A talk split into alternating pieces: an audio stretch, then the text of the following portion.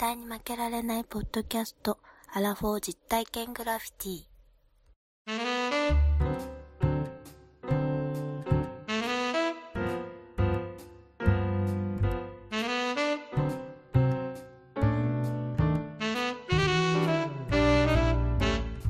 この番組は人生においての遊びをテーマに、負けられないアラフォーの男二人が、井戸端会議的に話をしたり考えたりする実体験型トークバラエティです。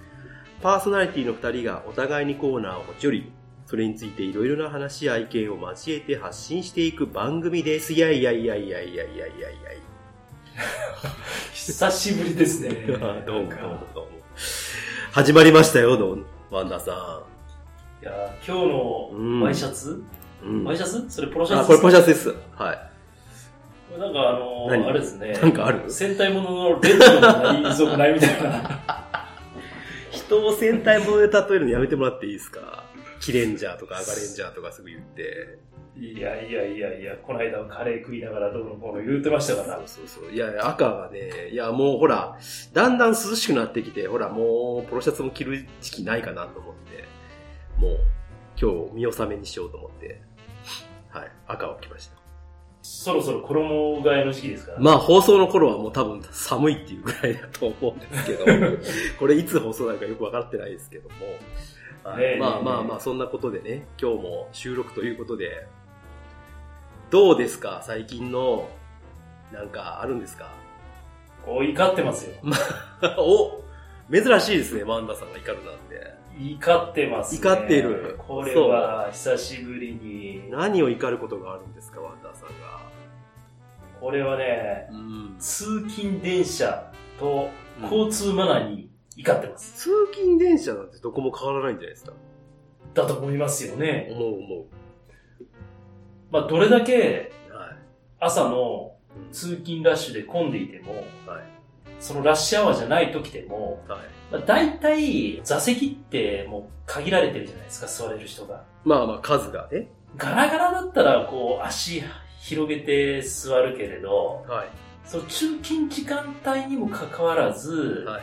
ちょっと中途半端な座り方をこの、まあ、愛知県の方って言ったらまた怒られちゃうかもしれないですけど、そういう傾向が強いんですよ。それ何？中途半端っていうのは、いいポジションがってことですか？ポジションがですよ。だから、腰の高さがってこう、腰の高さは上下の方や ちょっと空気質みたいなそれはもう、プルプル、全員プルプルしてますみたいなんじゃなくて、そういうことじゃない。こう横に並んで、大体座れる人数って例えば8人とか決まってるじゃないああ、ですか決まってますね。はいはい。端と端は大体日本人座りたがるんで、まあ、そうね。最初に取られちゃいますよね。まず始発駅テリトリー的には。えーとそうすると、その間に人が座って、次から次へと座っていくためには、はいまあ結構詰めていかなきゃいけないじゃないですか。まあまあ、まあ、そそれはそうですね。で、私あのちょっと大阪で御堂筋線で通ってた時っていうのは、うん。まああの皆さん結構比較的詰めてる。まあ、詰めてるっていうか、救急ですよね。うん、まあ救急やし、はいあと JR も一緒なんですけど、うん。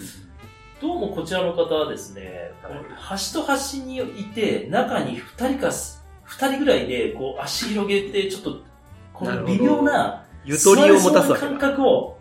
ゆとりを持たすんですよ。で、わざと後から来た人が座れないような、一人ケツ、半ケツちょっとしか入らないぐらいの感覚を。つけて、どの車両に行っても必ずそういう方が多いんですよ。なるほど。ちょっとこう、隙間があるわけだ。無駄な。余白が。無駄な隙間があるんですよ。だからちょこっと、お尻を避けてもらえば一人が座れるスペースがあるのに、はいそれをわざと作らせないような微妙な距離感を空けて座る方が多いんですよ。確かに、それはちょっとまあ、あの、まあ、空いてる時ならいいけど、混んでる時はやめてほしいねって感じだね。いや、そういう人が多いなと思って、どこの車両に乗っても必ずあるんですそれ、は、やっぱり名古屋、名古屋イズムというか、きしめんイズムなんキシメイズムだと思うんです。けど。きしめんイズムでしょ。やっぱりう。ん。いびつに歪むオレイズムの的なやつだと思うんですよ。そういうね。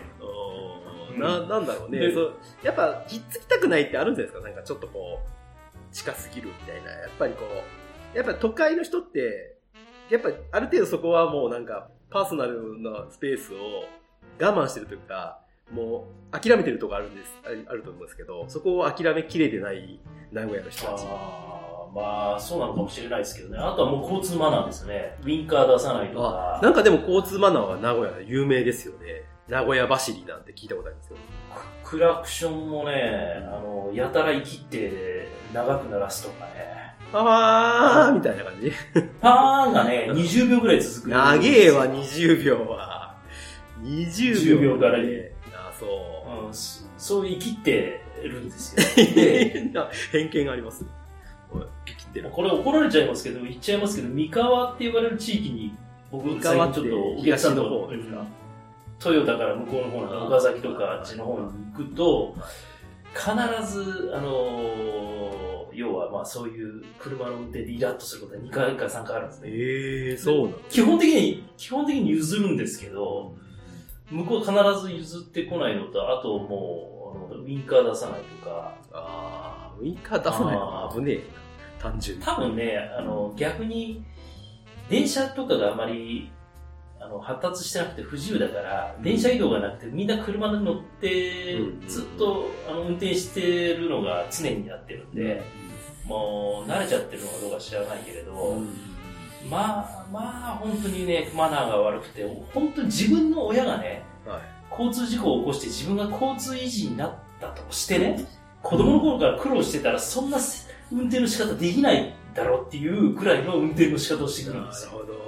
いろんなことを欠如してるんですね。そうそうそう。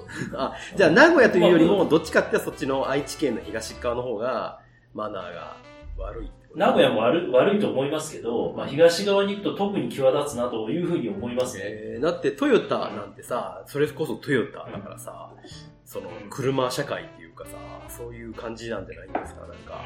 いや、車社会なんだろうけど、まあ、あんまり、あれじゃないかな。逆にあの、交通、公共交通機関を使わない人が多いんで、もうあれですよ、だからもう、もう車改造して、当ててもいいバンパーとかしちゃったらやっぱいいんじゃないですか、アメリカみたいだから、俺的にはもう自分の車コンボイにしたいんだよ。に。負けねえやつ。少々与えられトランスてるね。フォーマー。うんそうそうそう。あの、今度怒った時はロボットに変わるでしょ、そうそうそう。それが。で、踏み潰すみたいな。踏み潰すみたいな感じになるんだけど。穏やかじゃないね。ちょっと、コンボイにななられちゃったらちょっと困困っちゃうな。そうそうそう。ウィンカーごときでコンボイになられちゃうからな。いや、でも、僕はね、その、うん争い事が嫌いだから、基本的には車乗ってる時の争い事って本当に無意味だと思ってるんで、イラッとしても追っかけたりしないわけよ。まあ、要は今で言うね、煽り運転とか絶対しないし、絶対しない、絶対しないしない、時間の無駄だから。はいはいはい。うん。でもそういうのしてくるじゃん。うんないですかそうそういう人たちねいますよね。いますうんいます。うん。やたら。大体、うん大体ちょっと若くて、こう、ちょっと、調子に乗ってる時期のはい車乗ったばっかりの、ベルファイアあのー乗ってるやつでしょ、どうせ。そうそうそう。ちょっとあのチン、チンピラ的なやつがやればいいんだけど、普通のおばさんとかお姉ちゃんがやってくるんですわ。そういうい、いいわゆるおとなしいだろうっていう人たちも、そういう、そあるってことう。ですそういう人たちが別に、あの、想像できないかもしれないけど、まあ、やってくる確率が高い。全員じゃないですよ、か。こういう感じで。片っ端から芝居立ってちゃいます。あーまあ、まあ、ちょっとね、怒られちゃうかもしれないけど、俺言っとくよ、もう。腹立つから。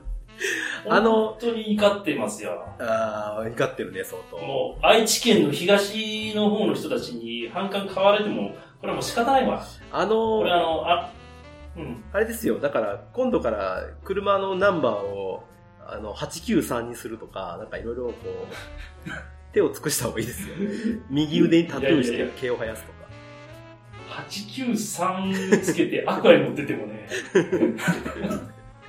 いいんじゃないですか。まあ、そういう感じで脅していくっていう。やっぱ、あの、まあ、そうだね。そう、やっぱ軍事力って必要ですから。あの、使わない軍事力。確かにね。だからそこでこう、ビリッとね、させない。ああ、いや、わかるわかる。あの、僕も地元山口県ですけど、うんまあ、マナー悪いですよ、やっぱり。田舎行けば行くほど。車でしか移動しないから。あなたのことは長州じゃん。でもマナー悪いと思いますね。こっちの、まあ、大阪も良くはないなとは思うけど、うん。でも、まあ、クラクション鳴らさんクラクション。はね、そんなに鳴らさんなとは思う。じゃあ多分関西人、大阪人がクラクション鳴らされたらすぐ喧嘩になるもんな。うんでも鳴らすよね。だからそれあも分かのっ、てるよね。あの、なんだ、あれ、信号待ちでさ、ちょっと、2秒、いや、1秒、1.5秒遅れただけで鳴らすでしょ。いや、でも10秒鳴らさないでしょ。10秒鳴らす。たた、パパッパパーぐらい。10秒鳴らしたら大阪市に絶対喧嘩するから。ああ、それは踊れあですよ。ああ、愛知県の人たちは10秒鳴らすんだよ。鳴らすんだなんだろう、5秒とか10秒。えもう睨みつけながらさ、バーンやるんーだよ。戦闘、戦闘、生きてるわ。戦闘民族です戦闘なのかね。いや、戦いたいですダサいね敵を、敵を求めている。なあ、そうなんだよな。意外とでもなんか東の方とか名古屋、名古屋っていうか愛知県の東の方とかだったら、僕の勝手なイメージですけど、なんか温厚だから、そういうのないのかなと思ったんですけど、意外とそうでもない。そうでもないね。そう感じる、すごく、こっちで運転してると。なんかこう、全国の運転荒い地域ランキングをつけたいですね。で、こう、戦わせたい。みんながこう、全国で例えば聞いてる皆さんにちょっと、あの、教えてもらって、8、8箇所ぐらいこう、上げてもらって、そこでこう、投票していって、名古屋対どこどことか札幌とか東京いいのあるじゃん なんかそう、そういうのやっていきたいですね。ドライブレコーダーあるからさ、今。ああ、なるあああいうの YouTube で上がってるじゃん。はいはいワイヤやってる、運転してる奴らが。煽り運転のやつみたいなやつね。ああ、絶対なんか統計取ってそうですけどね、そういうあれで。なるほど。いや、ということで、ワンダさん怒っているね。、イライラしちゃったんですけど、まあ、あの、自分がそうならないようにっていう反面教師含めてね、珍しいね、ワンダさんがそん、な言っとかないと。うん。あの、温厚なのに。温厚だよ、俺は本当に。温厚ですよね、怒らないですもんね。うんなるほどね。そんなワンダさんを悩ます運転があると。まあちょっとね、まあまあそれは、えっ、と、まあみみんな気をつけなきゃいけない話だからね。まあ、だから実際でもそういう運転してるから交通事故が多いんだよ。そうそうそう。まあ、全国、ワーストワンっていうのはそういうとこだよ。煽ってもいけないし、煽られても相手しないっていうのが一番でしょうね。うん。うん。はい、そんな感じですか？じゃあ、ワンダーさん、はい。怒りも静まった通に戻らさせていただきました。はい。あの、メールをいただいておりますのでね。ありがとうございます。いやーありがたいですね。今回、3通いただきましたから。3つもいただきまして、嬉しいわ。ええええ嬉しい。あの、いただきましたので、ちょっとご紹介したいなと思います。はい。まずはね、じゃあ私の方から。はい。ラジオネーム、はさみさんでございます。ああさみさん、どうもありがとうございます。ご無沙汰しております。はさみさんといえば、この番組にも出ていただいた。第13回の重曹の回 そう、覚えやすいですね。第13回重曹の回ですね。あの、岐阜の女、はさみさんでございます。絶負け配信、いつも楽しく聞いています。タイトルコール、今も使ってくれてて嬉しいです。これはネタバレしてますよ、アンダーさん。はいはいはい。実ははさんにちょっとはい注意し。た方がいいんじゃないですか。いやいやいやいや。いいじゃないですか、別に注意しなくたって。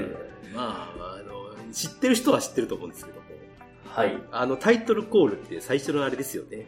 チャチャチャラチャ、チャチャチャラチャチャチャってとこでね。あれのコツコツコツってこう歩いてくる。あれ、皆さん、そうだ、いまあ今更だから言いますけど、あれってイメージって皆さんしてくれてるんかな？あの、僕らの番組のアートワーク、アートワーク見ていただいたら、あの、えーミラーボールじゃないですか。あのミラーボールっていうのは、その昔のディスコ世代のディスコをイメージしてるっていう感じなんですね。んで、あれはディスコの一室、なんかちょっと控え室というか、 VIP ルーム的なところにいるっていう演出で、うん。そこで一人で座ってるんですよ、男が。うん。で、ガチャって扉開いて、コツコツってハイヒールの音をすると思うんですけど、うん。で、ガチャって開けて音がちょっと、その外のフロアの音が大きくなって聞こえて、で、また扉閉めると、フロアの音が少し小さくなるっていう細かいね、あれがあるんですよ。で、コツコツコツって歩いてきて、その座っている男の股に女の人がこう股があった状態でタイトルコールをしているっていう演出ですからね、あれ。それ初めて聞いたわ、それ。そういう想像で、だから耳元で言うでしょ。あのタイトルコール。あの耳元の声が、これ実はハサミさんだということで。そうなのよ。バレちゃうんだ。いや、めちゃめちゃたくさんね、録音してさそう、ですよ。送ってくださってさ。100個ぐらい送っていただいて。無理言いましたよ、かなり。はいしかもそれに答えてくれるわけよ、彼女は全部。そうなんですよ。ありがたい話ですよ。素晴らしい人ですようんなかなかいませんよ、こんな方。はいまあ、というね、で、タイトルこれを使ってくれてて嬉しいですと。で、あの頃の名古屋はさぞ暑かっただろうなって、これ、花崗山の話ですね。うんうんうん。涼しくなった今、懐かしく聞かせていただきました。また二人と飲みに行けるの楽しみにしております。白パン。白パン。いや、白パンはあれでしょ、キーワード合言葉ね。はいはいはうい。ということで、あの、はい。プレゼントのご応募とメールをいただきましてありがとうございます。ん。はい、ありがとうございます。またね、飲みに行きたいでございますね。本当に。肩組んでね、飲みたいよね、みんなで。ねはい梅田屋行ったよね、みんなで。梅田重曹。ああ、行ったね。大阪屋で飲んだな。大阪屋行きましたよね。はい。ああ、飲んだ飲んだ。思い出したね。はいありがとうございます、ハサミ。はい。じゃあ次、お願いしていいですか？はい。続きましてですね、アキティさんからいただきました。えーいつも楽しくポッドキャストを聞かせていただいています。えー、ツイッターネーム、アキティです。アクティーそれ、ミキティや。それ、ミキティや。ああ、そう、そう。楽しさ、暑さを感じられた名古屋の修学旅行でしたね。名古屋はいろいろと行きたいところがあるので、コロナが落ち着いたら行ってみたい街。一番行きたいのは徳川美術館ですと。えー尾張徳川家のですね、宝物がいろいろと展示してある美術館でございますので、ぜひ今度さ、西郷さんが来て行ってみたい。行ってみたいね。ちなみに私も行ったことないですので、その時一緒に、はい、行きましょう。いいねはい。うん。お土産のスリッパ、お花のポイントが可愛いですね。当たりますように白パンって書いてあります。ちゃんと白パンって書いてるね、偉いね。はい。いやー、あのー、やいやいラジオさんのね、えー、お土産選んでいただきまして、はい。で、はい、あの、ガマクサのスリッパ、かわいいスリッパなんですよ、見れば見るほど。あの素材でできてたら夏入っても涼しいよね。いや、いい冬もあっ。たかいんでしょいいと思う逆に冬もあったかいんじゃないあれ。うん、まあまあ、そうね、あの、いい、いい、あの、感じのやつだったんで、うん。えっ、と、多分、ずっと使えると思いますんでね。うんはい。また、あの、履いたら、ちょっとこう、角王山思い出すかもしれないですけどね。まあ、どちらかというと、どちらかというと、ベトナムの雑貨ってイメージやけどな。ええまあまあね。まあまあ、そう、そうですよ。ベトナム雑貨屋店で、赤角王山にあるベトナム雑貨店だったっていう。そうそうそうそう。そういうちょっとね。はい。いや、でも、あの、いい可愛かったですよ。ね、素敵なスリッパかなと思いますんで。まあ、似合うでしょう、秋田さんもね。うん。使ってやってくださいってとこですね。ありがとうございます。また、懲りずに、これに懲りずにね、また、はいいただきたいと思います。では、3通目いきます。はい。いただきました。マシェリさんからのメールでございます。絶負けプリンセス。あー絶プリでございますよ。いつもありがとうございます。はい、じゃあ読みます。ワンダーさん、うまやんさん、一服さん、こんにちは。花崗山の会、楽しく聞かせていただきました。名古屋は一日だけ滞在したことがありますが、程よく都会で住みやすそうないいところですね。こう、うまく、田舎でもなくっていうところをちょっと言ってますね。これあれですね。僕のオープニングの話聞かせない方がいいですね。いやいやいや、程よく都会に住みやすそうですねって言ってくれてますよ。はい。音声に入り込んだセミの声が暑さを演出していました。皆さん体調は大丈夫でしたでしょうか？いや、もうヘロヘロでした。えー日体寺はたびたびカフェの旅時間や、そんな美術の時間でも取り上げられていて、気になっていた場所でした。カフェがあったり、雑貨を販売しているお店があると知らず、さらに興味が湧いてきました。ところてんは食べたことがないのですが、ない？一緒じゃん。うん、俺も食べたこと沖縄にはあんまりないのかな？もしかして。沖縄でところてんってイメージない。でも黒蜜がかかってるかもしれない。なんかそんなイメージあるけど、天草がないのかな、もしかして。あ、そうかもしれないな。この間、うまやんさんとくまさんがやってるラジオで、クーっていうラジオ聞いたんだそけど、あのラジオ聞いていいの？大丈夫？いやいやなんていうこと言うんだ、だから。?P しか入ってくてよ。うんでも、あ天草が寒天になるんでしょ？ところで寒天って一緒でしょ？俺知らなかったんだよな。ああ、一緒ですよ、ものはね。こうあのね固まらすかどうかだけど。ああ、そうそうそう。でも寒天ってあんまり沖縄で聞かないじゃん。ああ、そうかもね。だから、た、若干、もしかしたらその、天草ない説があるかもしれないですね。ああ、ちょっといい加減なこと言いたいけどね。気候が違うから、まあわかんない。うんまあ、ところてんは食べたことはないのですが、調べてみるとスイーツやサラダなどたくさんの食べ方があるのですね。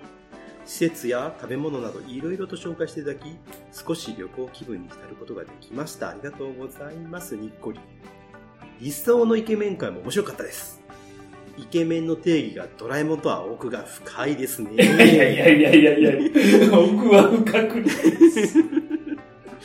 褒めすぎです。まあでもね、奥が深いですね。笑点々点なんで、もう、あの、見透かされてますね。見た目だけになりますが、私はスーツが似合う男性が好きです。おー、いいですいいねで。すね。最後になりますが、お二人が遠距離になってからも、絶負けの定期配信が続き、頑張っている姿に刺激を受け、私も一度はやめたブログをノートで始めることにしました。イエーイ読んでます見ましたよ、マセルさん。ね、面白いゴーヤの作り方の回すごいね。あの、紹介をされてましたよね、なんかね。ねうんうんうんうんすごいすごい。さすがですね。ログイン不要でリアクション可能なので反応いただけると励みになります。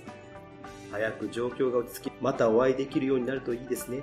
それまでお体を大事に、次回配信も楽しみにしております。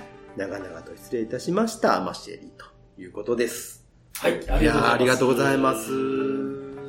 いません。いやーたくさんお手紙をいただきまして、嬉しいですね。ちゃんとこう、きっちりとね、こう、感想を書いていただけるっていうのはね、嬉しいです、嬉しいです。我々も励みになりますよ、やっぱりこれがね。ねえ、やっぱり、リアクションいただけるとね、そうそうそうそう。ねそうそうそうやっぱりやっててよかったなって、本当に思いますね。いや、メールってやっぱ若干ね、面倒いんですよ、やっぱり。なんだかんだ言って。うん、うん、そのツイッターとはちょっと違うじゃないですか。うん、うん。うん、で、ハッシュタグつけてつぶやくのとメールのあのアプリを立ち上げてメールアドレス入れて書いて送るってまだちょっとなんか2段階ぐらい違う気がするんでね。うん、わかる。気持ちはすごいわかります。あの、日体寺、まあ我々も暑さにやられてちょっとこう雑な紹介になりましたけども、あの、ちゃん。としてるん。ですよね。行って、いや、ぜひ行ってほしいです。あの、大きなお寺ですよ。うん。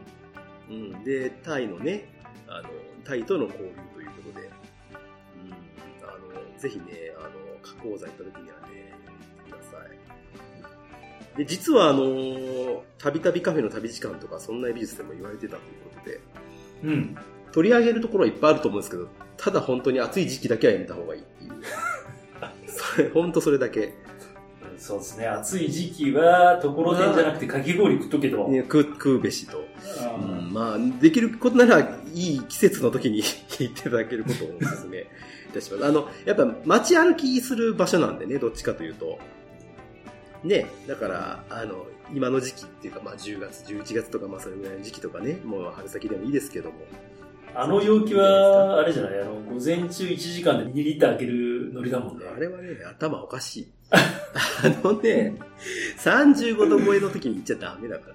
あそれどこ行ってもそ厳しかった。あれは厳しかった。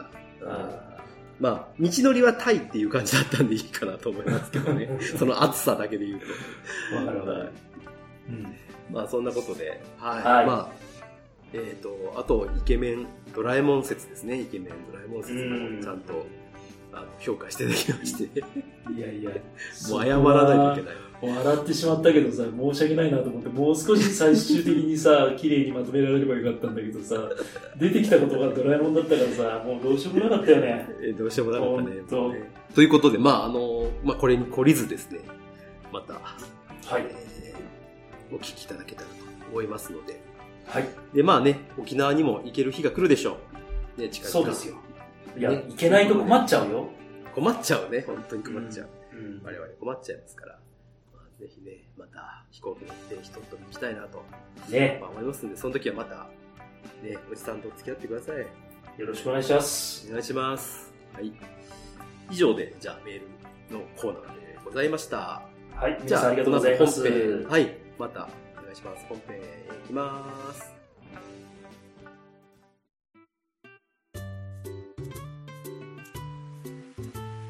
さあさあさあ、ということで、はいはいはいはいはい。で、今日の企画なんですけれども、何するのよ。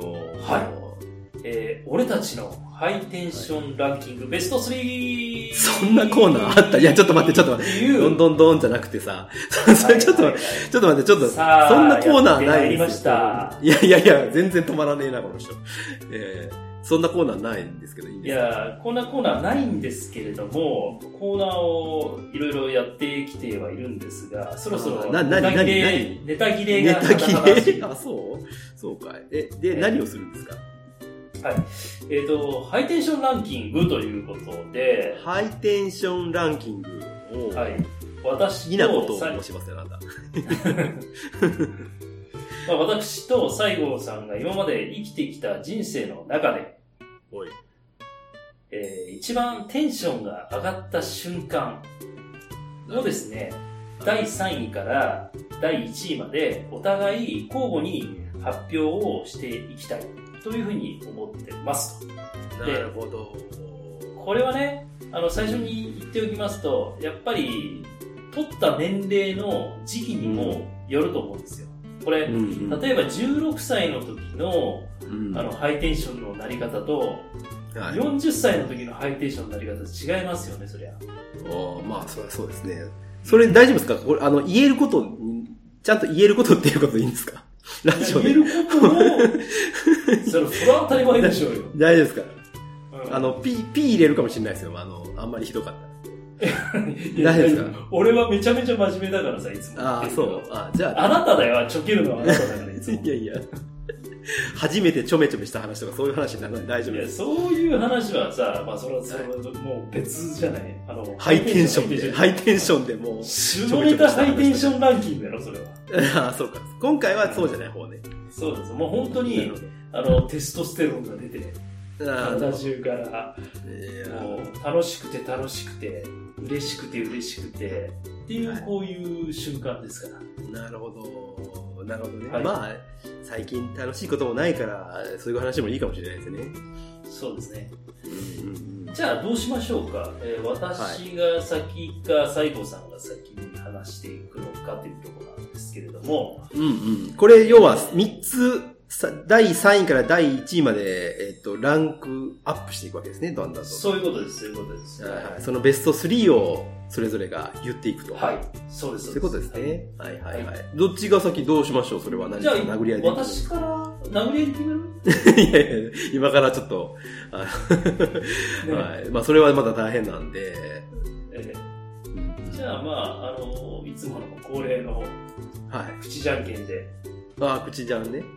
はい。わかりました。じゃあ、勝った、勝った方が、あと、高校ということで、お願いしたいと思います。わかりました。ますよ。最初は、昭和、グー、グー、じじゃゃん、んけん、けん、パー、チョキ、負けた。勝ちました。じゃあ私が先ですね私で。の第3位を発表した後に、ワンダーさんの第3位を発表すると。はいわかりましたこ。こで、ここで、あの、ハイテンションランキング第3位は、から始まりますんで。ああ、なるほど、なるほど。そういう風にやっていただける。ああ、そはい。う。ああ、ちょっとテンション上がってきたな。さあ、いきますよ。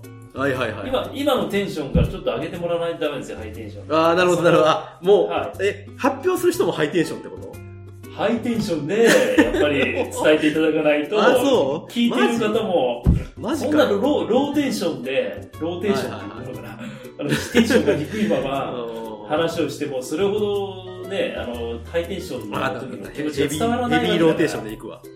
うん、ヘビーローテーションでも何でも結構ですけど、はいはいはいい、きますよ。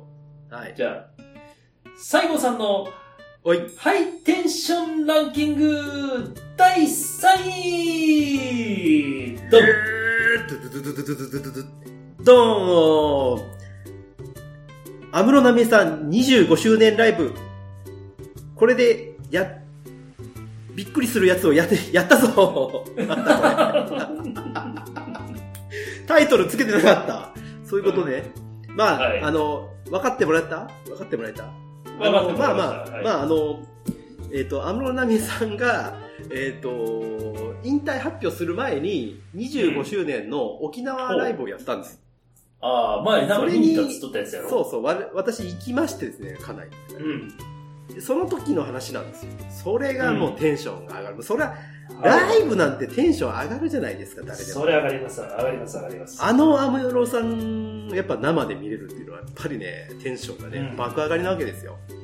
であ、の、うんこあの、ライブあるあるですけど、うんあのーまあ、セットリストの予想とかするわけじゃないですか。何やるんだろう、安室さん今年は。で、25周年だし沖縄だから、あのー絶対にこう懐かしいやつやるんじゃないかとか、いろいろこう、二人で話するするんですよね。うん。で、こう、テンションを上げるために、まあ、あの、沖縄について2日目にライブだったから、1日目はちょっとまあ、まあ、空いてるというか、まあ、フリーだったんで、まあ、旅行も兼ねてで行ってたんでね、まあちょっとドライブしながらテンションを上げるために、あの、やっぱ懐かしい曲やってくれるんじゃないかっていうことで、まあ、そうだね。オリジナルトラックスのボリューム1って知ってますかね？うん。持ってました。あ、持ってます。誰もが持ってますよね。スーパーモン持キーってます。持ってますよ。あの、あれじゃない？えーっと、何入ってたっけ？まあトライミーとか入ってトライミートライミーは、トライミーは入ってない。あのね、あれ？一個前です。愛してますカットとかその辺のやあー、はいファナは中世ってやつやっけ？つ。それトライミーじゃないかな？わかんないけど。えっと、まあまあ何しかですね、まあ一番最初のアルバムなんですあ、よ。そうだね。それはそうだでうん、そうそう。で、私はいざ知らず、うちの家内はかなりのアムラーなので、うんあの、アムラーと言って言えばちょっと語弊があるから、アムロさん好きなので、うんあの、もう言ったら、その、いろんなセットリストが頭入ってるわけですよ。なるほど、なるほど。だからこれやる、あれやる、こうじゃないか、ああじゃないかって、20周年の時はこうだった、だから今回はこうだ、全部こう、入ってるわけね。ちょっとめんどくさいな。いや、でもそういう人なの。それ、でうちの親父がプロ野球見ながら、次お前スライダー来ると、何が来ると思うっていう、こういう、あの、まあまあこう同じしたでいやいや、まあまあ、お一緒ですよ。一緒一緒。うんで、結局、け研究、研究家なんでね、そういう。だから、で、で、20周年の時やったやつも、まあ、似たようなやつやるんじゃないかっていう話があって、でまあねあの、懐かしのナンバーって言うと、まあ僕らで言うとやっぱトライミーとか出てくるわけじゃないですか。でも、トライミーとか太陽のシーズンとかは、結構や、言っても結構やってるんですよ。まあ、ユーロビートのね、有名曲やからね。そうそうそう。で、結構や、過去、過去からもやってるんだけどう、ん。一個だけやってねえ曲があると、なかなか。何かというと、デビュー曲、皆さんもう知ってるか知らないかわかんないですけど、ミスター USA という曲はいはいはいはい。これデビュー曲なんです。シングルとか、ちょっと一回皆さん知らない人は今止めて、YouTube でミスター USA の、はいあの、あれ見てください、PV を。ちょっと画像は荒いですけど、あの、見れますから。めちゃくちゃ可愛い、そのね、ノリの曲なんですよ。あの、鈴木ランダンと、あ安室 さんちゃんで、なんか昔はい、今季着てたコンキキズとか、まあ、あれデビューしたってぐらいかな。まさしく、まあ、本当そういう、まあ、本当に一番最初のシングル、うん。ミスター USA。で、これはライブでやって、あんまりやっていない。うん。これをやるのではないかっていう、うちの専門家のですね、見解があったわけですよ。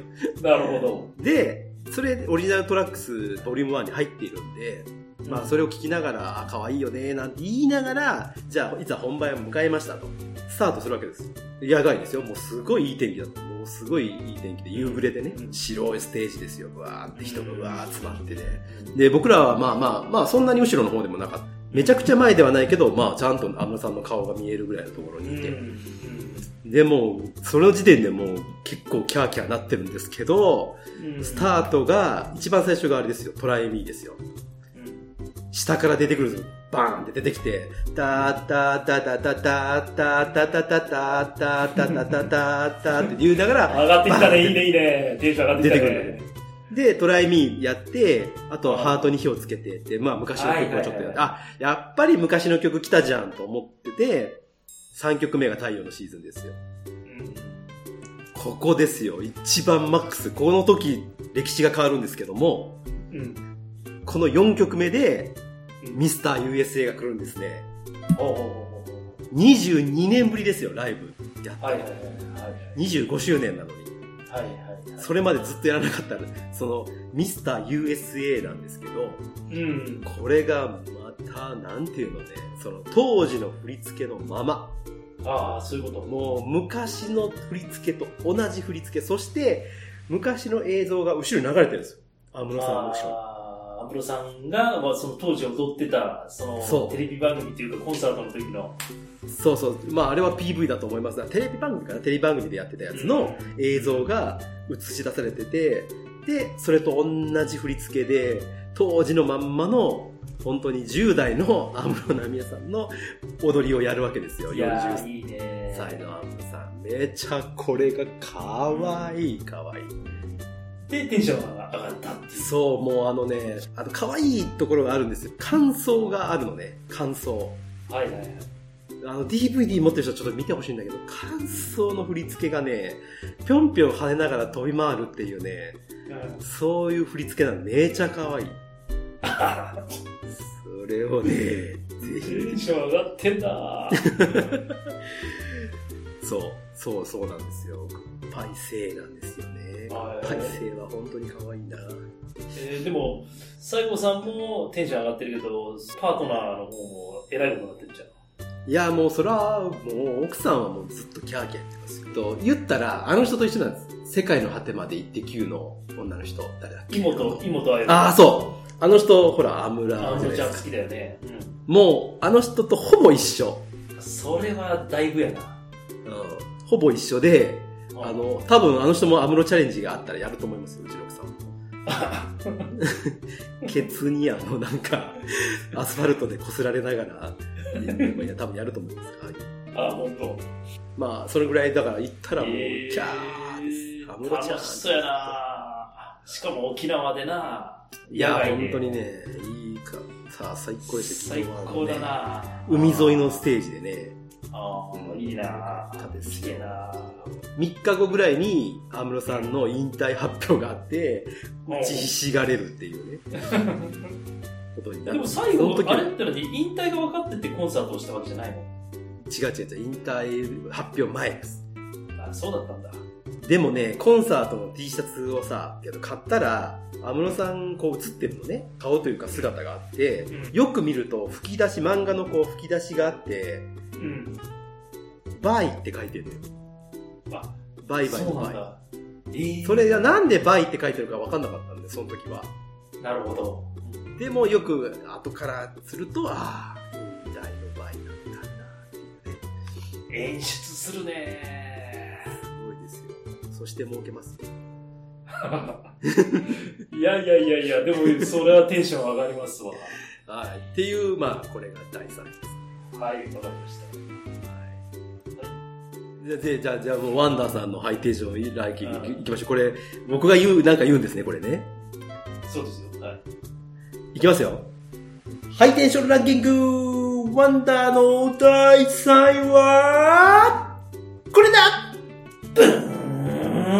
ガチコンブーンガチコンブーン何回もやりガチコンあ、すごい。ギアが、だからギアが、ちょっとちょっとちょっとギア、会社で収録してるとは思えないぐらいの。ワンダーの男子3位はです第3位、はい。初めてはい。購入した車、おお。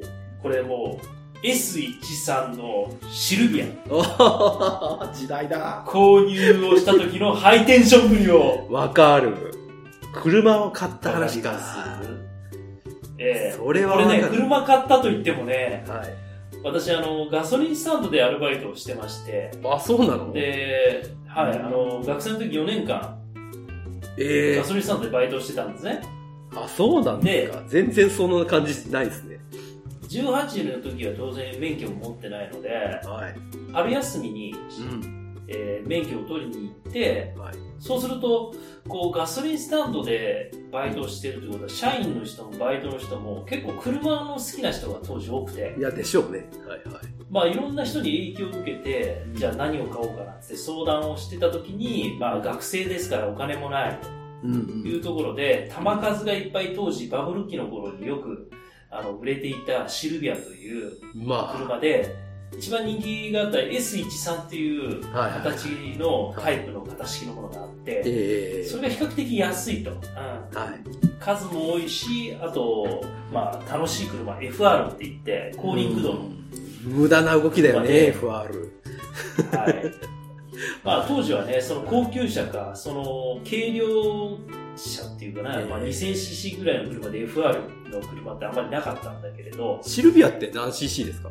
あれは2リッターなんで、あ2リッター。一応、うん、2000 2000cc なんだけれど、んその前にやっぱり有名な、あの、低排気量の FR といえば、えートヨタの、えーカローラのベビー、えースプリンターのトレノと言われる86という有名な車がああ、そうです。ね。まあ、某アアニメで有名な、あれですね。そう。某アニメで有名な車なんですけど、その車の、はい後からもう全部前輪駆動になってるんですよ、FF に。ああ、そうですね。はいはいはい。レビンとトレノは。うんだからその86が最後の後輪駆動車。か。なるほど。FR。うんうんで当時 2000cc のその時はもうトヨタのレビンもトレノももうみんなあの FF になってるから、まあ、FR で乗れるっつったらシルビアかっていうようなところがあって買ったんですね、でこれです。最後さんさっきちょっと LINE ちょっとさせてもらったんですよ。私がた当時買った車を。お、マジですか？こええれオークションで落としたんですけど実は。オークション？あ、車のオークションね。中古車。屋さんで、はいはい。あの、車のオークションで落としたんです。あの、今の言聞いてる人たちが思ってるオークションじゃなくて、あの中古自動車のオークションってね、専門のお店がありますよね。はいはい。中古車自動車屋さんが業者としてそのオークションに参加してそこで落としてきたものに手数料を入れてマージン乗せて売るという 今、これはあの はい、写真見ましたけど、バリバリじゃないですか、あなた。よう写真残っとったな。えー。これは、ね映るんですですね当時バシャバシャ撮ってたわけですね。いや、黄色ですか。そうなんです。ボディショット黄色なんですよ。こんなの見たことねえわ。でまあまあボディはね最初からオークションで落とした時にもう一目惚れしましてはい。その車にしようとしたんですけど、まあ、最終的にオークションであの競り合う時に私と同じような人がいたんでしょうねまあ、どうしても欲しいと思ってる人がいたんですよ。ただ、まあ、あんまり、あの、状態的には、走行距離が結構の回ってたんで、そんな普通の中古車屋さんは、それほど、あの、投資はしないだろうっていう、こう予測のもと、うん。まあ、でもこれしか買いたくないということで、ついていたんですね。うん。だけど、まあ、一人、もう僕と同じような方がいたのか、その中古車屋さんがいたのか知らないですけど、結構値がつき上がっていくんですよ。最後、脇から汗が出て、お落とした瞬間に落札したみたいな。感じて、この車を手に入れて、ではい。そこからちょっとずつホイールを変えたりとかしてうんうんうんで、このホイールが SSR っていう、まあ、今もうちょっと倒産しちゃったんですけど、あスピー、ド今ないの ?SSR。ないんですよ。あ、そうなんだ。当時はもうね、そう。かなり SSR。かなり熱い、熱いホイールということで、はリバースメッシュというね、い。これはあの、シルバーのリバースメッシュをですね、はい4つ履きまして、いいね。で、車のですね、はシルビアも前期型と後期型があるんですよ。い。はい。これ僕が落としたものは後期型。うーん。そうなんだ。NA って言って、あの、ターボ車じゃないんですね。うーんあのなんで、あの、一応、シルビア、このあの、当時の S13 っていうのは、トランプになぞらえた、あの、はいはいはい仕様になってて、クラスがね。えー、 K's、Q's、J's っていうのが、ジャックええキングはいはいこれ、キングがやっぱりそのターボ車なんですよ。はい。はいはい。 K's がね。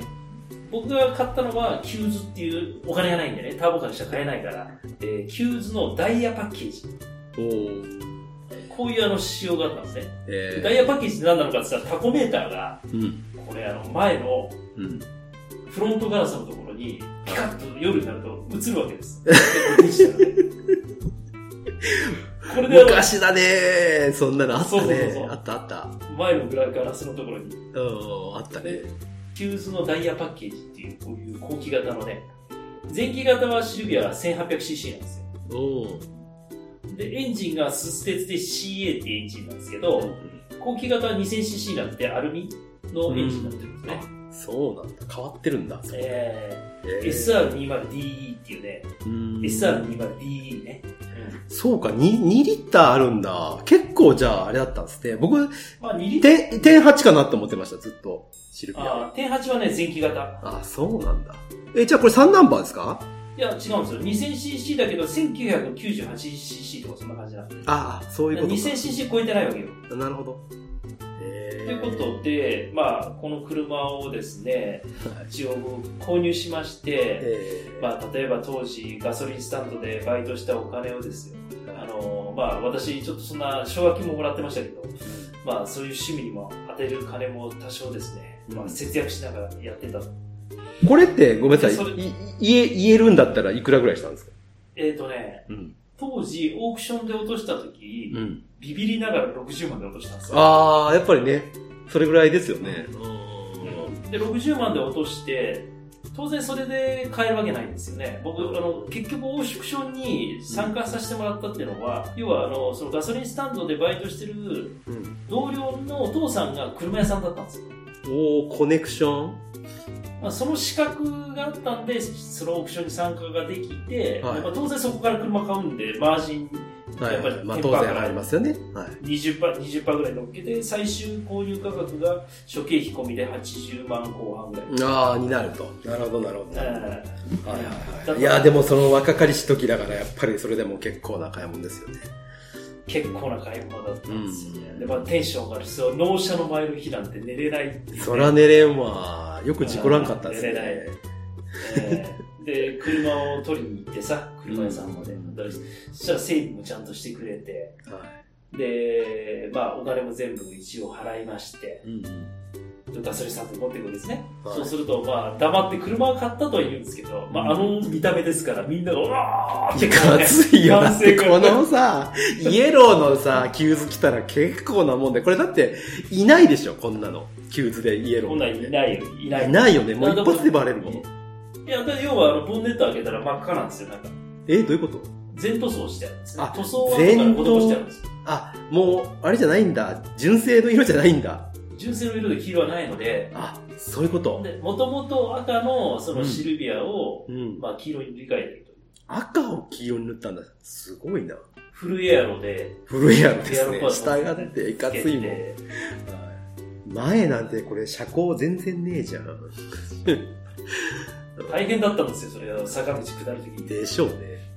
まあまあまあ、そんなちょっとテンションが上がる話で、まあ当時、そのイニシャル D だとかね、そういうさっき言ったような、あの、まあヤングマガジンかなんかでいろいろとね、流行ってまして、はい。これで、当時もね、彼女だとか友達と一緒に遠出したりとか、はい。まあ、海に行ったりとかね、はい。こういろいろ思い出がありまして、おー、でそうかい。はいはいはいまあ、はい。結局2年ぐらい乗ったんですよ。あ、で。卒業するときうんに、うんまあ、それまではでもなんか、親に多少仕送りももらいながら、バイトもしながら回せてたんですけど、これ社会人1年目になった時に、これもう無理だと。うん。あ車なんて持ってられないと。あー、なるほどね。無理でしょ、だって。うんまあね。まあガソリンスタンドの後輩が中古車屋さんに売ろうとしてもまあ二足三門だから、もし買ってくれるんだったら10万円で譲るけどどうっつって言ったら、いや、買いますって言ってくれたやつがいたんですよ。まあそんなね、新しい車でもないから10万円でも申し訳ないかなと思ったんだけど、いや、もう20万出しますよって言われたけど、いやいや、もうそんないつ壊れるか分からへんから、うん。もう10万円でやってもらえるんだったら俺は全然大丈夫なんでっていうふうな話でうん譲って、うん。で、ものの2ヶ月後にあの、事故って廃車にしてました。ああ、そうなんだ。そうか。謝りに来そうあか。ー車の鍵持って謝りに来たよ。ああ、そう。うん。まあまあ、全然申し訳ない。怪我なくてよかったねって逆にそうですね。ね。本当怪我うなくて。ん。うん。いや、でもすごいカツ。いかつ。これ、ブログに上げといてください。あ、いや、いや、これはもう、あげ、皆さん見てください。本当にいかつ、これ、もう、突っ込みどころが多すぎてさ、情報量がさ、多い。フルエアロやし、黄色やしさ、もちろんこれはあれでしょ？えっ、と、マニュアル車でしょ？マニュアルマニュアル。これでオートマだったらびっくりするけど。さすがにね、オートマじゃないよ。これ、 Q's で、いや、これだけはこだわってた。本当はターボの K's の、やっぱマニュアル車が欲しかったけど、それはもう高くて買えないから、キューズのマニュアル車で。なるほどね。あーいや、いいね。テンション上がる。こっちがテンション上がるわ。これかっこいいでしょ。でこのもう一枚写真、これ何なんですか？このもう一枚来た、この写真は。これは、あの、当時黄色が俺の中で流行ってたっていう。ちゃうちゃうちゃう。あなたね、いや、ちょっとこれ説明いりますよ。ちょっとあの、これ、えこれ、いや、皆さん写真がね、いや、あの、車の写真も来てるんですよ。もう一枚ね。これはちょっと見せれませんけど、これバスケコートかな？なんか駐車場みたいなところで撮ってるんですね。あ、これね、はい高校生の時のバスケ部の仲間と地元に帰った時に、これあの、ストリートバスケができるようなところがあ、場所があるんですね。うんそこでみんなでバスケットをして、この黄色い車乗って降りてきたのが、この黄色いロサンゼルス・レイカーズの、ああ当時コービー・ブライアントがね、みんな好きだったんでね、あ、なるほどね。そういう服で。これをしてきて、黄色で、まあ、私、うん。すべてをまとめていたという。なるほど、黄色で。ちゃうちゃう。あの、これも突っ込みどころいっぱいありますけど、あの、カメラ向いてるのワンダーさんともう一人、4人映ってるんですけど、2人しかカメラ向いてないですね。ほんで、1人はもうコマネチしてるんで、ちょっともうよくわからない。よくわからないですけど、あな、あなた人が黄色着てて、ああだこうだ言った時だから、あなた、すごい黄色に染まってるじゃないですか。いや、これはね、最後さ、私の21の時黄色と、まあまあ確かに44の黄僕今、あそれはまあ、確かにね、あの、年齢で言うと。年齢で言うと倍ほど違うからね。うん。あじゃあ僕、レゲエミュージックも好きだとか言ってるから、レゲエミュージック好きな人大体黄色とか赤とか緑とかね。あーまあまあね、ラスタから。はいはい。うんなるそんなほどね。しません。熱いなぁいやーいい話だったな、ちょっと。はいはい わかりまとした、ね。いう、第三位これが三位なの？もう先がもう、大丈夫かな、はいこれでもあれだから、若い時の話だからさ、それからいろいろ違うじゃん、またハイテンション度合いが。まあ、そりゃそうだよね。うん。その時々のハイテンションがまあありますから。そうそうそう。はい、じゃあ、この後2位と、2位、1位といきたいとはい。思いお願いいたしま。ますす。はい、どうぞさあさあさあさあ。あら？いただきます。まだいただいていいって言ってないのに勝手に飲む、あの、飲み屋のお姉ちゃんみたいな。いただきます。最後さんいただきます。ごちそうさまです。何ですか今日は？今日は、えっ、と、サントリーの金麦 500ml あーラガーの方です。あ、それ美味しい。はいじゃあ、私もいただいていいですか？水飲めって言わないんですね。私は、朝日？スーパードライですって。はい。ちょっと熱いんでね飲。みますね。せーの。はい。はい。はい。じゃあ、カンパリオレンジ。カンパリー。はい。世界の果てまで。ああ、よくわからんな。ああ、うまい、うまい。さあ、ハイテンシさあ行きましょうかョンランキング。ついにはい。2位の発表が来ましたね。はい、来ましたね。来ました、来ました。行きま2位の。はい。皆さんついてきてくれてるんでしょうか？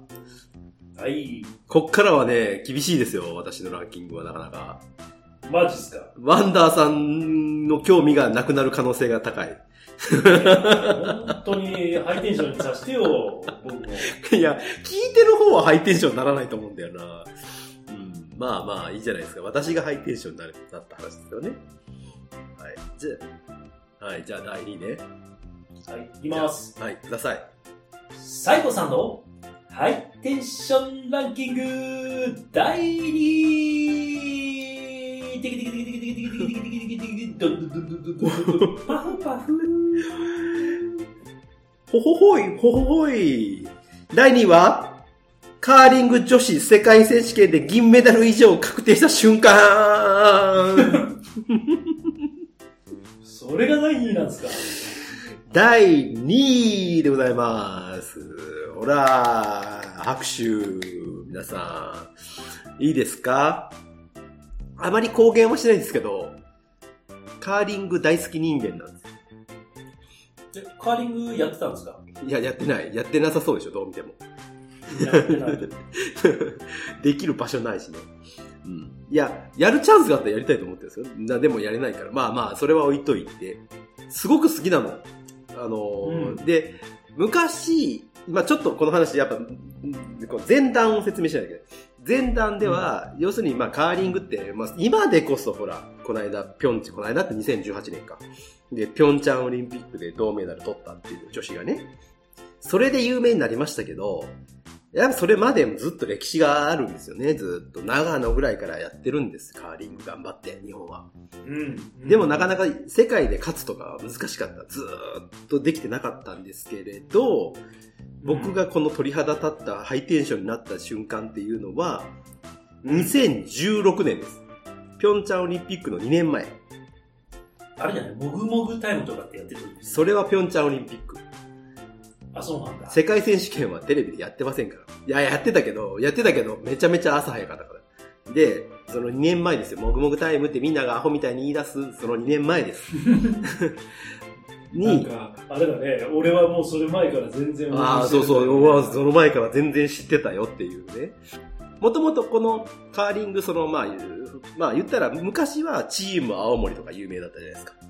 わかります？小笠原さんとか、ああいう人たち。船山さん。あの人たちが有名で結構火をつけて、ここ最近ロコソラーレってあのね、4人組、4人組で5人、5人チームですけど、うん。が、まあ、オリンピックで銅メダル取ったんで、ガーンと来たっていう、まあそういう流れだと思うんですけど、そのロコ・ソラーレも初めてワールドカップに出たっていう瞬間があるんです。この人たち初めてワールドカップに出て銀メダル取ったんですよ。おー、すごいね。これはめちゃくちゃすごいことで、今まで日本ってワールドカップそれまで20年ぐらいずっと出てた、出てたのは出てたけど、もう言ったらそんな成績、メダルが取れるような成績を収めれたわけじゃない。最高で4位とかそんなんだったんですけど、もうその初めて出た時に、いきなり銀メダル取ったんですよ。バーンって。やっぱ北海道そうそう、常呂町ですよ、いわゆるね。ロコソラーレですから。ロコは常呂町のロコですからね。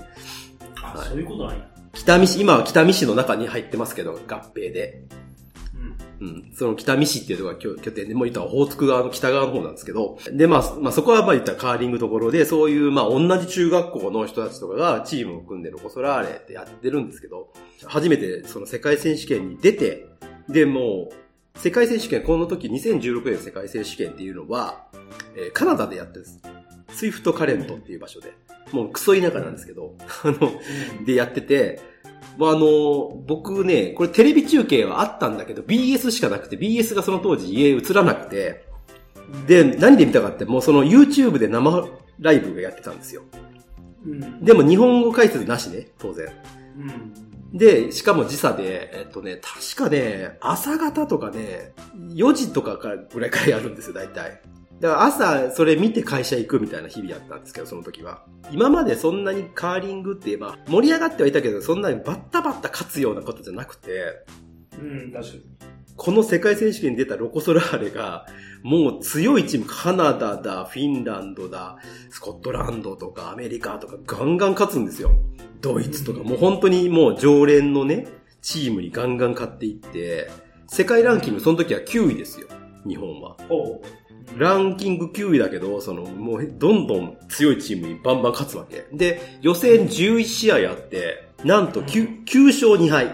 すげえじゃん。すごかったのよ、この時。もうすごく強くて、もう、うキレキレだったんですよ、藤沢さんが。でうん、藤沢さんってわかります？あの、ね、一番最後に投げる人。わからん。ピョン、ピョンちゃんでも一番最後に投げてました。藤沢さんっていう方が、一番最後に投げる人なんですまあ言ったら司令塔なんです。もうその人がキレキレで、すごかった。絶対勝てないだろうっていうような相手を勝っていくわけですね。で、勝っていって結局、結局予選第2位で通過したんですよ。で、予選4位までが準決勝っていうか、まあ、トーナメント、決勝トーナメントに行けますよっていうルールで、上位4チームに入らなきゃいけないと。で、2位で通過した。で、まあ、そこで言ったら準決勝まで行って、えーっとですね、まあ、ロシアと戦うんですけど、このロシアですよ。相手はロシア強い。これも世界ランキング5位です。で、その時ももう、連続で言う、まあ、メダル、メダル、メダルみたいなことを、世界選手権で取ってるチームで、あの、ロシアのね、スキップのね、あの、また Google でググってください。あの、シドロワさんっていう人がいて、めちゃくちゃ美人なんです。あ、そうなんや。ももう、ザキトワさんと同じぐらい。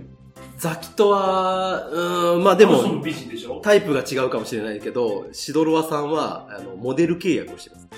はい、一回、一回ザキトワさんもめちゃめちゃ綺麗だ。綺麗な人多いですけどね。そのチームとやることになって、準決勝で。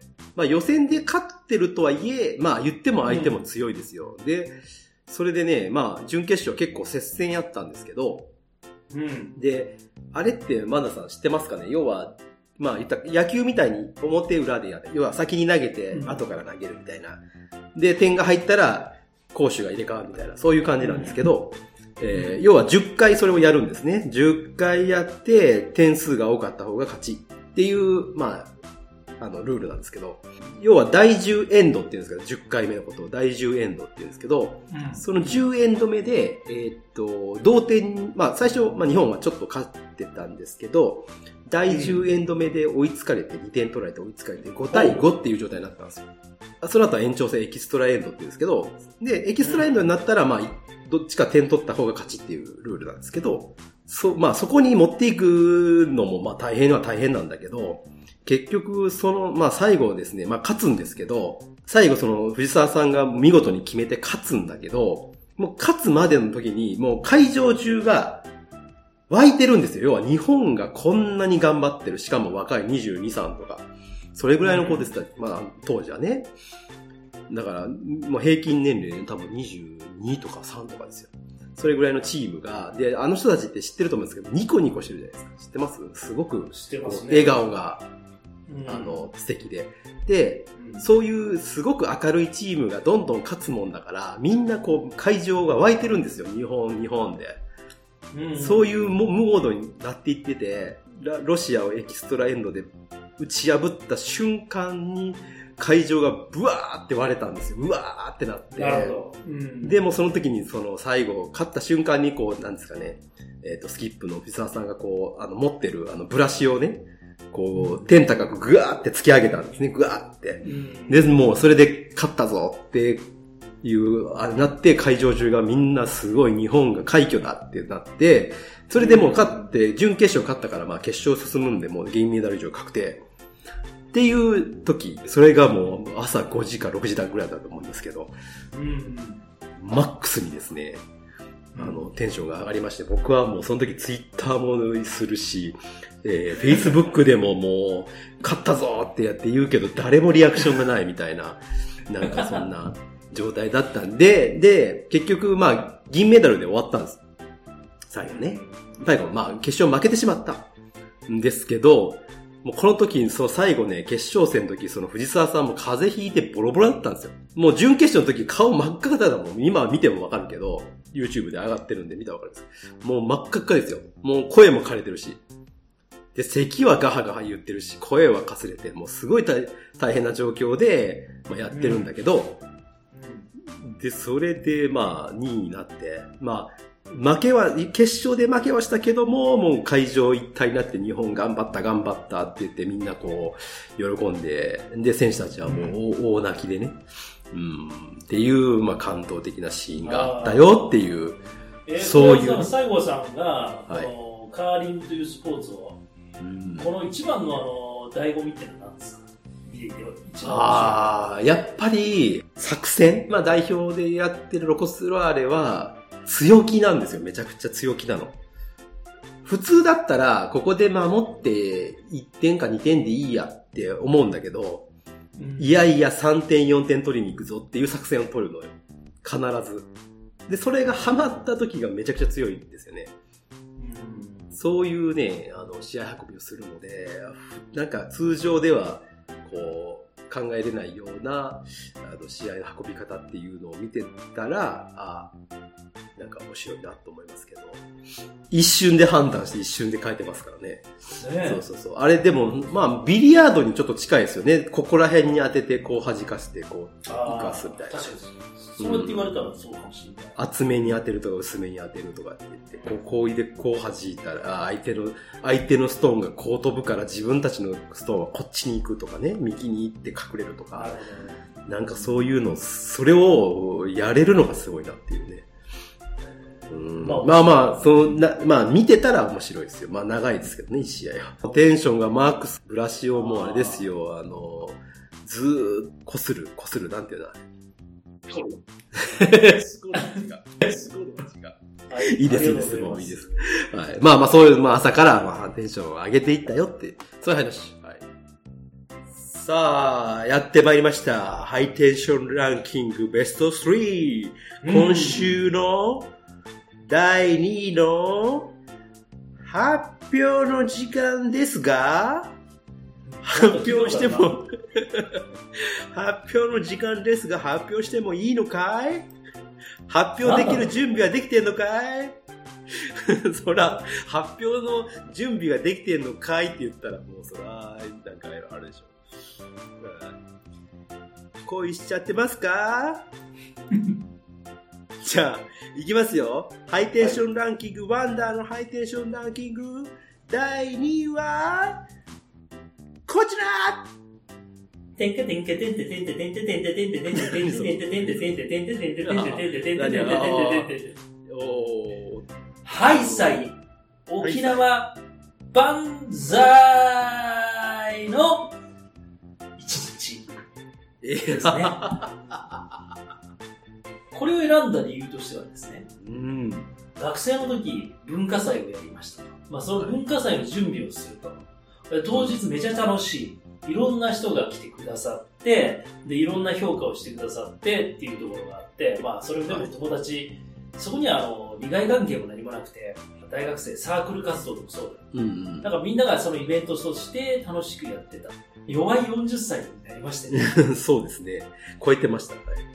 ここ1、2年ぐらいで仲良くなった、はい。このラジオをはじめとして出会った仲間が、こういうイベントをすると。加えて言えば、お客様からお金をいただいてイベントを開催すると。こういう環境を41人の時に、うん。まあ、携われた。出演者に対してもお金を払わなきゃいけない。で、僕らは、どちらかというとバッシュラインと一緒にやっていこうっていうことで、うんいろいろ準備をしていった。で、結局、当日が訪れて、そういうイベントごとの仕事を普段からしてるわけじゃない。うん。観客の皆様方、まあ、いろんなね、ラジオのお友達も来てくださいましたけど、沖縄に携わる、まあ、関係のある、まあ、県人会の方含めて、すごいいろんな方が来てくださったと。そうね。う。うんん。プラス、あの、バッシュラインの人脈で、すごい能力を持った、うん。いろんなアーティスト、ミュージシャン、YouTuber 含めて、いろんな個性の立った人たちが、うんまあ朝から晩までですよ。そうですね。それこそ。っていう、うこういう経験が一番楽しかった。まあ僕、ずっと酒飲んでたんで、いやいや、僕飲んでましたけど。2時以降ベロベロだったんですけど、いや、わかります。まあ、そこで司会するら、それはテンションは上がります。でも、あの、意外とやっぱり、リアクションがさ後から伝わってきて、これはバッシュラインさんからね、翔アグニ翔平君とね、東久保明君からいろいろ聞きましたけど、まあいろいろその後に、まあ今コロナだからなかなかこういう活動ができない状況の中で、当時終わった後、セミプロですからいろんなところで、うん。えー演奏すると、あのイベントがすごかったと。こういうリアクションが返ってきたっていうんですね。ああ、よかったですね。えねこれってなかなかね、ハイテンションというか、まあでもやってる本人たちはもう汗かいちゃって、うん楽しくて楽しくて。で、朝めちゃめちゃ最後さん早かったよね。大正駅に、何時だったかな？早かった ?7 時ぐらいだったっけ？7時台だったんじゃないかな。いう結構遅かったっすよ、もう。ねえ。もう全力で走り通したって感じだな。ね、あの、さ全力ですよ。あれは、本当久しぶりに全力ですよね。あんな、まあ来ていただいた方もいっぱいいると思うんですけど、やっぱりね、あれは体験したその場に入れたっていうのは、すごく、まあ、今、今でももうずっと覚えてますしね。あの時こうだったとか、細かく覚えてるし、やっぱり、なかなかあんな体験はさせて、させていただけないというか、うん、アドレナリン出まくりでしたね。めちゃくちゃ出てたよね。出た出た、出た出た。出たと思います。うんもう耳から出てたと思いますよ。確実に。耳から出てた。ああ、そう。耳から出てたと思う。アドレナリンが。確かに。で、確かに。雑な扱いになった。いいですよ。で、まあいろいろね、皆さんも来ていただいたし。し、いろんなところから来ていただいたし、ねそうなんだよえ、東京とかからも来た人もいたし、あれじゃない？えっ、と、ほら、マシェリさん、沖縄から来てくれたまあとかも来てたしね。うんうん。あの、寝たら忘れるラジオの。ようちゃんとかも来てたでしょ。みほさんも。めちゃめちゃありがたかったな。うんですよね。いや、すごかったですよね、本当に。びっくりしちゃう。うん。ただあれもう終わった後、僕も、あの、すべて使い果たしたような脳みそになってましたから、もうなんか、もう何もできなかったですね、あの時。帰終わってからなんか、もう終わったって言って、片付けするまでの間、もう何もできなかったです。で、ちょっとこんな世の中になっちゃって、はいあそこに出演してた人たちは多分すごい今大変なんですよ。うん、でしょうね。仕事がね、ないしね。だからそれを今何をできるということもないんだけど、コロナ前みたいに戻らないとは思うんだよね。例えばそれは旅行ができるできないとかそういうことじゃなくて旅行できるし、全然みんなで飲みに行けるし、できるんだけど、やっぱりちょっと、まあそういうふうに戻った時にもね、応援したいなっていうのがあって、うん、まあ、まあそれしかできないじゃん。まあ、それしかできない。そうそうそう。あ足を運んで、コロナが明けてきた頃には、うんなんとかね、あの、皆さんとまた繋がり合って、あの時の思い出話をしながら、杯を交わしたいなと思うわけですよ。うん、まあ必死でしたからね、あの時、ほんとね。チケットも売ったね、頑張ってね。居酒屋でさ、あれ、うまやんと飲みに行った時もさ、売ったよね、あれ。ねえ、頑張ってさ、頑張ってみて。売った売った。今ではいい思い出です。っていうのを、まあ、西郷さんまた、今のこの状況が変わったらまたやりましょうよ。なんかね、縄万歳2。いやまあ形をね、あれして考えて、まあやれたらいいですね。うんうん。まあ、ね。こういろいろ今回はね、ポッドキャストも絡めて、うんいろんな人たちも含めて考えて、うんこういうイベントもね、うん将来はやっていきたいなって思いますよね。そうね。いやー、また、まあまあまあ、それ、それはまたそれをね、練っていったらいいんじゃないですか、計画はね、どんどんと。計画は出てきでしょ。計画はね、はい。っていうことでっていう、っていうことですね。おー、はい、さあ沖縄、万歳が第二。はい。はい。なるほどじゃあ、次はもう第1位ですね。いよいよ。はい、次、次ですよ。はい。やー、西郷さん、今日はありがとうございました。ハイテンションハイテンションランキング皆さんハイテンションになっていただいたんですかね。大丈夫でしょうか僕らだけえがー、皆さん上ががっていってハイテンションになれないでしょみんなが下がっていったんじゃないでしょうかね。大丈夫でしょうか。はいやー、でも西郷さん、いろいろ経験をされているのがよく伝わりまい。した。経験してるっていうか、こう、なんていうんですかね。やっぱり自分だけの楽しみだから人に言わないっていうのは結構多いですよね。まあ、ということで、ちょっとね、今日も一日ええ皆さんにええハイテンションランキングを聞いていただきましたということで、今後も我々のですね、まあ聞いていただいたのか、あれですよ。聞かしたのかな？途中でうん切ってる可能性があるので、次の週でもしかしたら第1位を発表してるっていう可能性もあるんで。まあ、それもありますよね。だから、後で1位を聞くということを前提に喋るんであれば、うん第1位が気になりますよねっていう、そういうことを言っとかないといけないですね。めちゃめちゃ気になるわ。第1位がね。寝れない。こんなところで終わったんだっていうね、1周目がっていう。ここで終わまさかの前後半か、みたいな。うんね。はい。そんなことも言っときながらですよ。うんはい。ということでございまして。まあまあまあまた引き続きはいまあ今日これでうん、西郷さん、終わっておきましょう。そうですね、ちょっとね、まあ、はい楽しみは後に取っとくタイプの人じゃないんだけど、人じゃないよ。先に食っちゃう。あすぐ食っちゃう。食っちゃうすぐ食っちゃう。はい。ということでですね、はい絶負け、はいはいいろいろですね、こうやって喋りながら皆さんからご意見を聞いはい。いただくのを非常にありがたいと思っているのでメールアドレスの方をはい。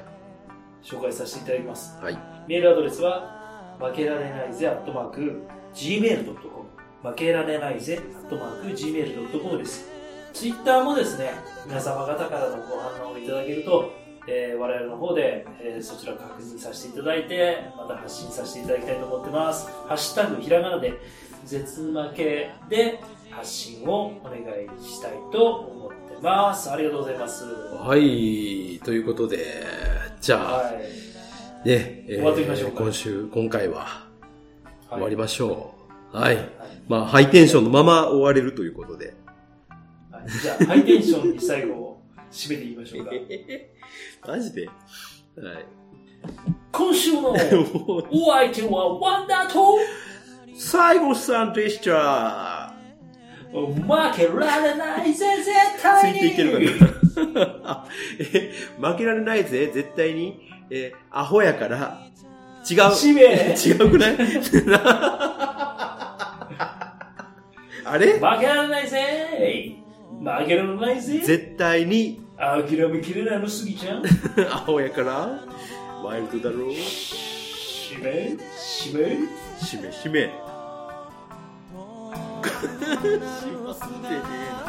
大丈夫かな日本一閉まってないです大丈夫ありがとう。